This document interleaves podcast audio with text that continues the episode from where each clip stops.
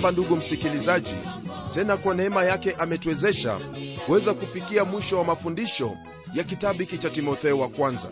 Somo letu siku hii ya leo twaanzia kwenye aya ya 19 ya sura ya 5 hadi sura ya 6 aya ya 21 ndugu msikilizaji usisahau kwamba maandiko haya ambayo tumekuwa tukiyasoma au kujifunza kutoka kwenye biblia ni mafundisho ambayo yanatufunza jinsi ambavyo twafaa kuenenda katika nyumba yake mungu yani tukiwa ni wachungaji watumishi au ni washirika katika nyumba ya mungu. Kwenye aya ya 19 neno lake bwana latuambia hivi usikubali mashitaka juu ya mzee ila kwa vinywa vya mashahidi wawili au watatu.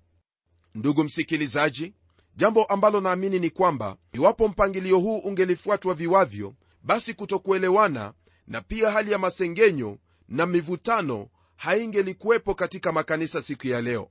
Paulo anatuambia kwamba ni lazima mchungaji na kila muumini katika kanisa akatae lolote lile ambalo lahusiana na usengenyaji au mambo ya uchongezi dhidi ya mchungaji wao au yeyote yule ambaye ni kiongozi katika kanisa. Ni lazima yeyote yule anayeleta mashitaka awe na mashahidi kabla ya kuhukumiwa au kukemewa kwa yule ambaye ni kiongozi jambo la muhimu ambalo ni lazima uelewe ni kwamba iwapo wewe ni kiongozi au wewe ni mchungaji na kuna mashitaka kama hayo ambaye yameletwa mbele zako ni vyema upate ukweli wote kusudi usije ukafanya uamuzi kabla ya wewe kujua kile ambacho ni kweli. Unapopata kweli hiyo basi inakuwa ni rahisi kwako kutafuta jinsi ya kusuluhisha shida hiyo bila ya kuwaumiza watu wengine.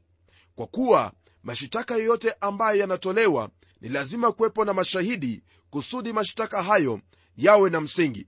Na pia jambo lingine ambalo ningependa kusema ndugu yangu ni kwamba mashahidi hao ni lazima pia waangaliwe iwapo kwa hakika ni watu wa kuaminika au ni watu ambao wao pia wanahusika na mambo kama hayo.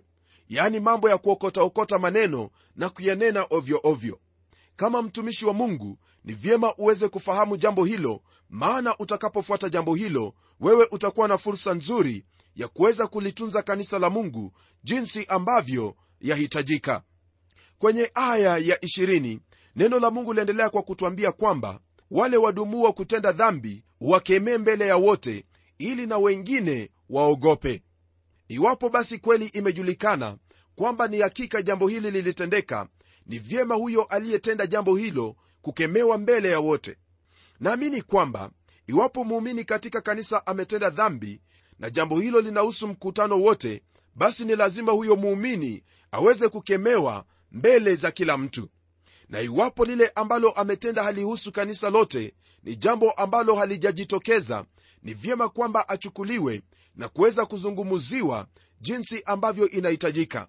Kwa hivyo lile ambalo nasema ni kwamba dhambi ambayo imetendwa katika siri ambayo haijahusu kanisa nzima ni vyema dhambi hiyo kukemewa kwa jinsi hiyo. Na iwapo jambo hilo ambalo limetendeka ni jambo ambalo ni wazi kabisa basi ni vyema pia dhambi hiyo kukemewa wazi kabisa.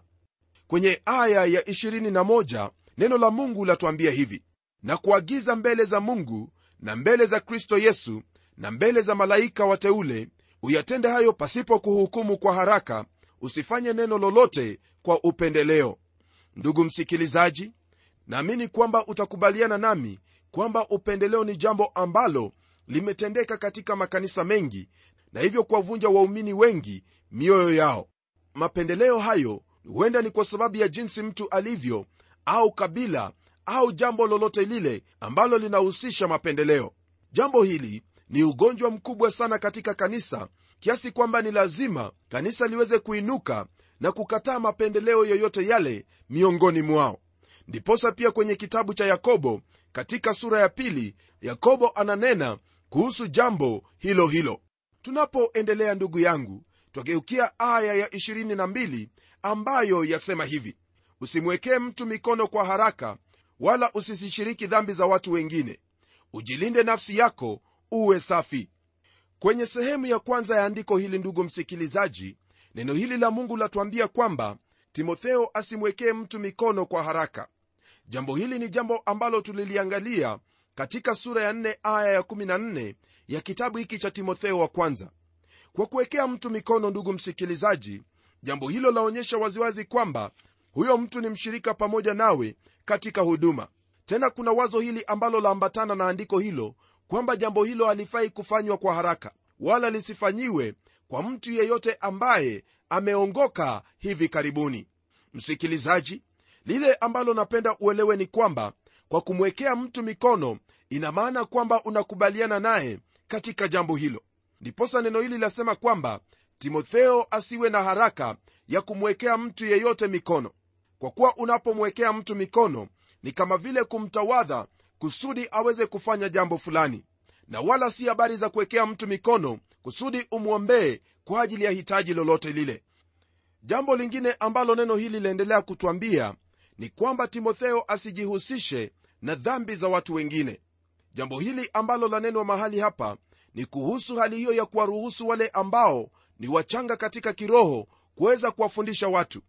Naam yeyote ambaye ni mchanga kiroho anapofundisha ni jambo ambalo kwa hakika ni la hatari kabisa kwa kuwa iwaweza kufundisha mambo mengine ambayo hayajui hata kidogo na kwa hivyo kwa kumruhusu aliye mchanga kiroho kuweza kufundisha timotheo atakuwa anajihusisha na dhambi za watu wengine. Na kisha neno hilo lamalizia kwa kutwambia kwamba ni lazima ajilinde nafsi yake na kuwa safi. Msikilizaji naamini kwamba maagizo haya ambayo paulo alimwandikia timotheo ni maagizo ambayo wewe pamoja nami twafaa kuyafuata na kuyazingatia katika maisha yetu. Ni vyema kufuata mambo yake mungu kwa kuwa tunapofanya hivyo basi mengi ambayo yangetupata yaani maafa hayawezi kutupata. Kwenye aya ya 23 neno la mungu lasema hivi tokea sasa usinywe maji tu lakini tumia mvinyo kidogo kwa ajili ya tumbo lako na magonjwa ya kupatayo mara kwa mara ninaposoma andiko hili ndugu msikilizaji na tabasamu kwa kuwa andiko hili limetafsiriwa visivyo na watu wengi. Jambo lililo wazi ni kwamba mvinyo haikutumiwa kama vile kinywaji cha kawaida bali ilitumika kama dawa. Na wewe ambaye unawaambia watu wanywe kidogo kwa sababu ya andiko hili ninapenda kukuuliza swali moja. Je wao wana magonjwa kama ya timotheo? Naamini kwamba utakubaliana nami kwamba andiko hili limeandikiwa timotheo peke yake na wala halituhusu sisi hata kidogo. Kwa kuwa timotheo alikuwa na shida ya tumbo ndiposa paulo anamwandikia na kumwambia kwamba asitumie tu maji bali atumie mvinyo kidogo. Kwa ajili mvinyo wakati ule ulitumika kama dawa. Msikilizaji aya ile ya 24 neno la mungu latuambia hivi. Dhambi za watu wengine zi dhahiri zatangulia kwenda hukumuni wengine dhambi zao zawafuata jambo hili ambalo twalisoma kwenye aya hii msikilizaji lahusu hukumu ya mungu na wakristo kuna huo wakati ambao mungu yuwaweza kumhukumu mkristo hapa hapa lakini iwapo hata mhukumu mara moja haina maana kwamba hata mhukumu muda unapoendelea ndugu msikilizaji ukiwa mwangalifu utaona kwamba mungu mwishowe huhukumu. Paulo aliwaandikia wakorintho kuhusu jambo hili hasa walipokuwa wakila meza ya bwana katika njia ambayo haikukubalika. Msikilizaji ulimwengu unatenda dhambi na mungu anauhukumu. Pia mkristo hawezi akaepuka hukumu iwapo atajipambanua mwenyewe basi mungu atamhukumu. Tunapogeukia aya ya 25 ambayo pia yatufungia sura hii ya tano neno la bwana latuambia hivi.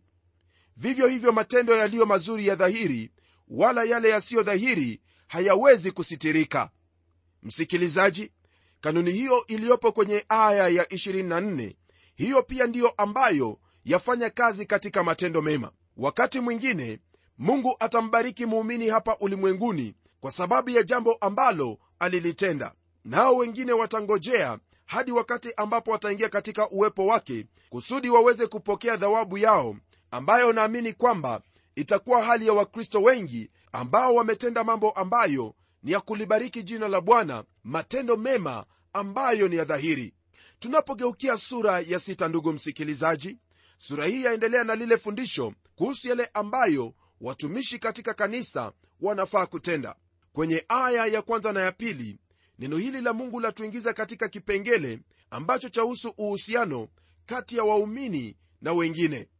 Neno la mungu latuambia hivi wowote walio chini ya kongwa hali ya utumwa na wawahesabu bwana zao kuwa wamestahili heshima yote jina la mungu lisitukanwe wala mafundisho yetu.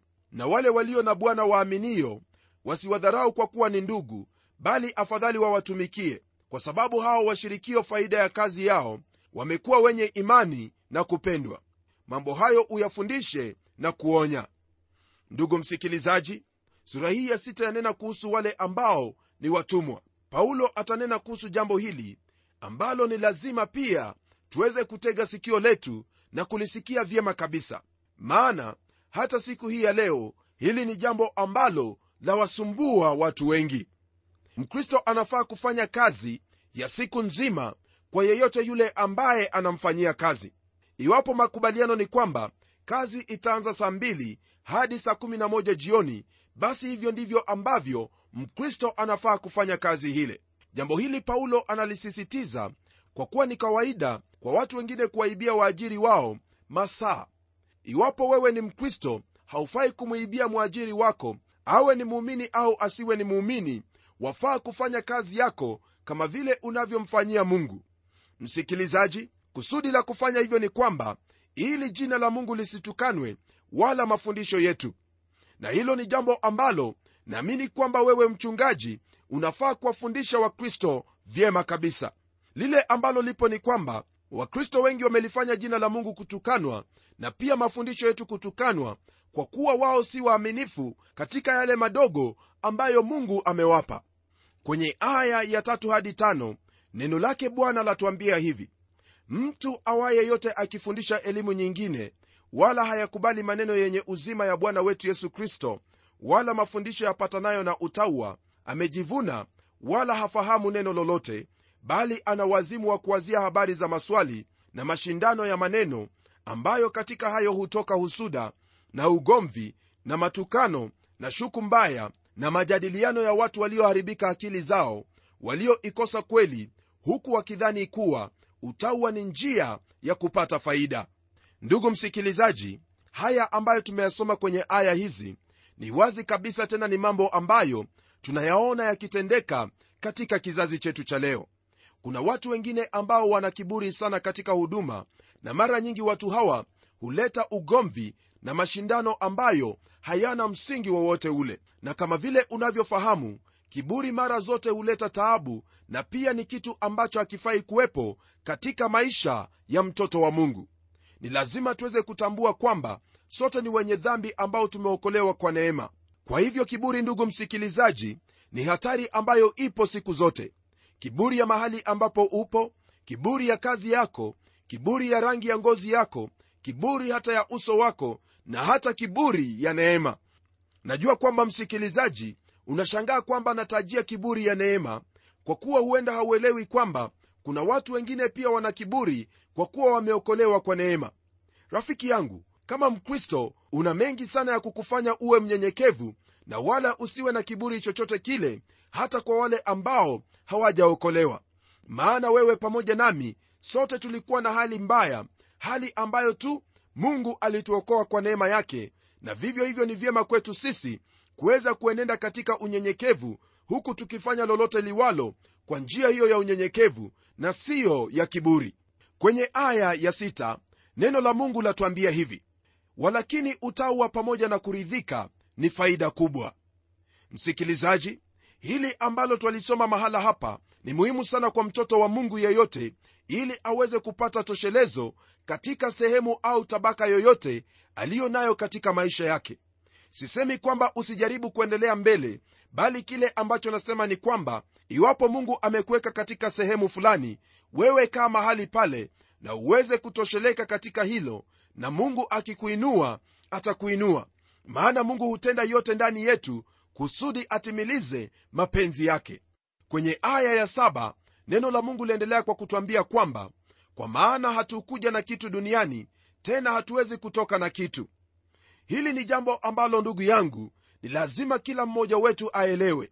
Ninawaona watu wengi siku hii ya leo wananunua mashamba mengi wanafanya mambo makuu. Hayo yote ni mazuri kwa kuwa huenda wanafanyia watoto wao. Lakini je msikilizaji wangu haujawahi kusikia kwamba mzee ameaga dunia lakini watoto hawajui ni kitu kipi ambacho wanacho? Waweza kukumbuka kwenye kile kitabu cha waefeso nilikupa hadithi ya mtu mmoja ambaye alikuwa ni mrithi wa taslimu dola dola milioni nne. Lakini huyo mtu alipopatikana alipatikana akiwa amekufa. Alikuwa ameishi kwenye mitaro hakujua kwamba yeye ni mrithi. Na hayo ndiyo ambayo yamewapata watu wengi maana wazazi wao wamekusanya mali lakini hawawaambii wake zao au watoto wao kile ambacho wanacho. Huenda sababu ni kwamba wanafikiri kwamba hawatakufa. Msikilizaji neno la mungu latuambia waziwazi kwamba hatukuja na kitu duniani tena hatuwezi kutoka na kitu. Kwa hivyo wewe ambaye una mali na haujamwambia mke wako na wala haujaambia watoto wako mali yako ii wapi ni vyema uweze kuambia maana leo tupo kesho hatupo. Tunapogeukia aya ya nane na tisa, neno la mungu latuambia hivi ila tukiwa na chakula na nguo tutaridhika na vitu hivyo. Lakini hao watakaokuwa na mali huanguka katika majaribu na tanzi na tamaa nyingi zisizo na maana zenye kudhuru ziwatosazo wanadamu katika upotevu na uharibifu. Msikilizaji andiko hili latunenea waziwazi kwamba kuwa na mali haiwezi ikatuletea toshelezo bali kuwa na utawa ndilo jambo ambalo linaleta toshelezo katika maisha ya muumini. Kwenye aya ya kumi, neno la bwana latuambia hivi maana shina moja la mabaya ya kila namna ni kupenda fedha ambayo wengine hali wakiitamani hiyo wamefarakana na imani na kujichoma kwa maumivu mengi. Msikilizaji fahamu kwamba neno la mungu halisemi kwamba fedha zenyewe ndizo mbaya bali kile ambacho ni kibaya au shina ya mabaya yote ni kupenda fedha. Ni katika kupenda fedha ndugu yangu ndipo tumeona kwamba hata watumishi wengi wa mungu wamefarakana na imani. Rafiki yangu usipende fedha kwa kuwa kupenda fedha utajipata umefarakana na imani na zaidi ya yote utajiumiza kwa maumivu ambayo yatakuwa ni machungu sana kwenye aya ya 11 neno la bwana latuambia hivi bali wewe mtu wa mungu uyakimbie mambo hayo ukafuate haki utaua imani upendo saburi upole. Msikilizaji haya ambayo neno la mungu latuambia ni sifa ambazo kwa hakika ni vyema mtu wa mungu aweze kuzifuatilia. Kwa kuwa unapofuata sifa hizi lile ambalo litatendeka katika maisha yako ni kwamba mungu atakusaidia nawe utaweza kutenda hayo ambayo ameyakusudia katika maisha yako. Kisha kwenye aya ya 12 neno la mungu latuambia hivi piga vita vizuri vya imani shika uzima ule wa milele ulioitiwa ukaungama maungamo mazuri mbele ya mashahidi wengi. Agizo hili ambalo nimelisoma kwenye aya hii msikilizaji ni agizo ambalo pia na kuhimiza wewe uweze kupigana vita vizuri vya imani. Vita hivi vyaweza kuwa ndani vita hivi vyaweza kuwa nje. Vita hivi pia ni vya kiroho na pia ni vita vya kiasili. Nina maana kwamba katika asili ni lazima uweze kutenda yote ambayo yanaambatana na imani. Na katika kiroho nina maana ya wewe kuweza kuwa mtu wa mungu ambaye utasimamia kweli yote ya roho ambayo mungu amekufunulia. Tena neno hilo laendelea kwa kusema kwamba ashikilie uzima ule wa milele na lolote lile ambalo litaonyesha waziwazi kwamba yeye ni mtoto wa mungu. Msikilizaji natamani kwamba hilo ndilo ambalo litakuwa katika maisha yako. Kwamba mtu anapokuangalia anajua kwamba wewe ni mtoto wa mungu. Hebu tuangalie aya ya 13 na 14 tuone ni nini ambacho neno la mungu latwambia neno latwambia hivi na kuagiza mbele za mungu anayevihifadhi hai vitu vyote na mbele za kristo yesu aliyeyaungama maungamo mazuri yale mbele ya pontio pilato kwamba uilinde amri hii pasipo mawaa pasipo lawama hata kufunuliwa kwake bwana wetu yesu kristo. Msikilizaji agizo hili ambalo neno la mungu latuambia hapa ambalo timotheo alipewa ni agizo ambalo pia ni letu sisi. Ni vyema tuilinde amri hii yaani yote ambayo tumejifunza pasipo mawaa pasipo lawama hata kufunuliwa kwake bwana wetu yesu kristo. Jambo hili litatendeka tu iwapo wewe utamfuata kristo na kufanya yote ambayo yanadhihirisha kwamba wewe ni mtoto wake mungu. Kwenye aya ya 15 na 16 neno lake bwana latuambia hivi ambako yeye kwa majira yake atakudhihirisha yeye aliyehimidiwa mwenye uweza peke yake mfalme wa wafalme bwana wa mabwana ambaye yeye peke yake hapatikani na mauti amekaa katika nuru isiyoweza kukaribiwa wala hakuna mwanadamu aliyemwona wala awezaye kumwona heshima na uweza una yeye hata milele. Amina. Msikilizaji mtumishi wa mungu paulo alikuwa ni mtu ambaye kwa hakika alitazamia kumwabudu mungu katika kweli na roho. Baada ya yeye kumwagiza timotheo anaingia katika sifa na kumsifu huyo ambaye alifufuka kutoka katika wafu jina lake yesu kristo. Kwenye aya ya 17 hadi 19 neno la mungu latuambia hivi walio matajiri wa ulimwengu wa sasa uwaagize wasijivune wala wasiutumainie utajiri usiyo yakini bali wamtumaini mungu atupaye vitu vyote kwa wingi ili tuvitumie kwa furaha. Watende mema wawe matajiri kwa kutenda mema wawe tayari kutoa mali zao washirikiane na wengine kwa moyo huku wakijiwekea akiba iwe msingi mzuri kwa wakati ujao ili wapate uzima ulio kweli kweli. Msikilizaji agizo hili ni agizo la wale ambao ni matajiri.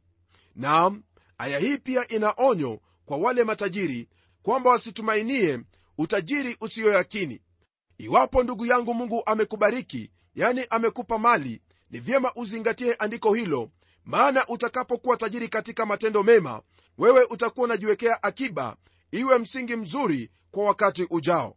Rafiki yangu hilo ni jambo ambalo ni vyema liweze kuzingatiwa na pia liweze kutendeka katika maisha ya yeyote anayekiri kwamba yesu kristo ni bwana katika maisha yake. Kwa kumalizia sura hii ya sita na hatimaye pia kutufungia mafundisho kutoka kwenye kitabu hiki cha timotheo wa kwanza twageukia aya ya 20 na 21 neno la mungu latuambia hivi ee timotheo ilinde hiyo amana ujiepushe na maneno yasiyo ya dini yasiyo na maana na mashindano ya elimu iitwayo elimu kwa uongo ambayo wengine wakiikiri hiyo wameikosa imani. Neema na iwe pamoja nanyi. Ndugu msikilizaji huyu mtumishi wa mungu paulo alimpenda timotheo kweli kweli. Naamini kwamba haya yote ambayo alimwambia ni mambo ambayo yalikuwa katika moyo wake kumuhusu timotheo kusudi timotheo aweze kutekeleza kile ambacho mungu amemwagiza na hivyo ndivyo yafaa iwe kati ya wale ambao ni kina baba katika imani na katika huduma pamoja na wale ambao ni wachanga katika huduma. Na hili linapotendeka kazi ya mungu itatendeka jinsi ambavyo inavyohitajika. Naamini kwamba ndugu msikilizaji haya mafundisho yamekuwa ni ya msaada sana kwako na kwamba utayazingatia. Kwa sasa hapo ndipo twamalizia mafundisho yetu katika hiki kitabu cha timotheo wa kwanza. Yazingatie haya nawe utabarikiwa. Hebu tuombe pamoja. Mungu wetu uishie milele jina lako libarikiwe kwa haya yote ambayo tumejifunza kutoka kwenye neno lako. Namwombea ndugu yangu msikilizaji kwamba utamwezesha katika nguvu za roho mtakatifu aweze kuyatilia haya maanani na kuweza kuyatenda ili kwamba awe ni kielelezo cha wale ambao ni watoto wa mungu wanaotembea kwa utii kwa neno lako na kushukuru ewe bwana maana najua kwamba hayo ndiyo mapenzi yako nawe utayatenda kwa utukufu wa jina lako. Nimeomba haya katika jina la yesu kristo ambaye ni bwana na mwokozi wetu. Amen. Ndugu msikilizaji mimi sina la ziada ila kukwambia kwamba tukutane kwenye kipindi kijacho sana wakati kama huu tutakapoanza mafundisho mengine kutoka kwenye kitabu cha timotheo wa pili. Hadi wakati huo mimi ni mchungaji wako jofre wanjala munialo na neno litaendelea.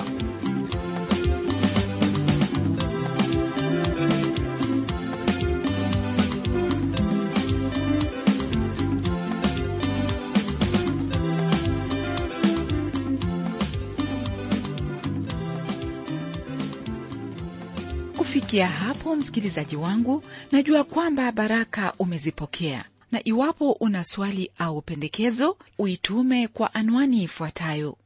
Transworld radio sanduku la posta ni 21514 nairobi. Kisha uandike code namba ambayo ni 00505 kenya. Nitarudia tena.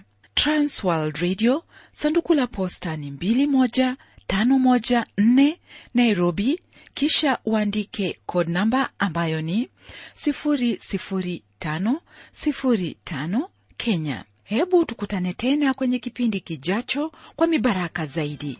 Ni mimi mtayarishi wa kipindi hiki pamela omodo nikikuaga kwa heri. Na neno litaendelea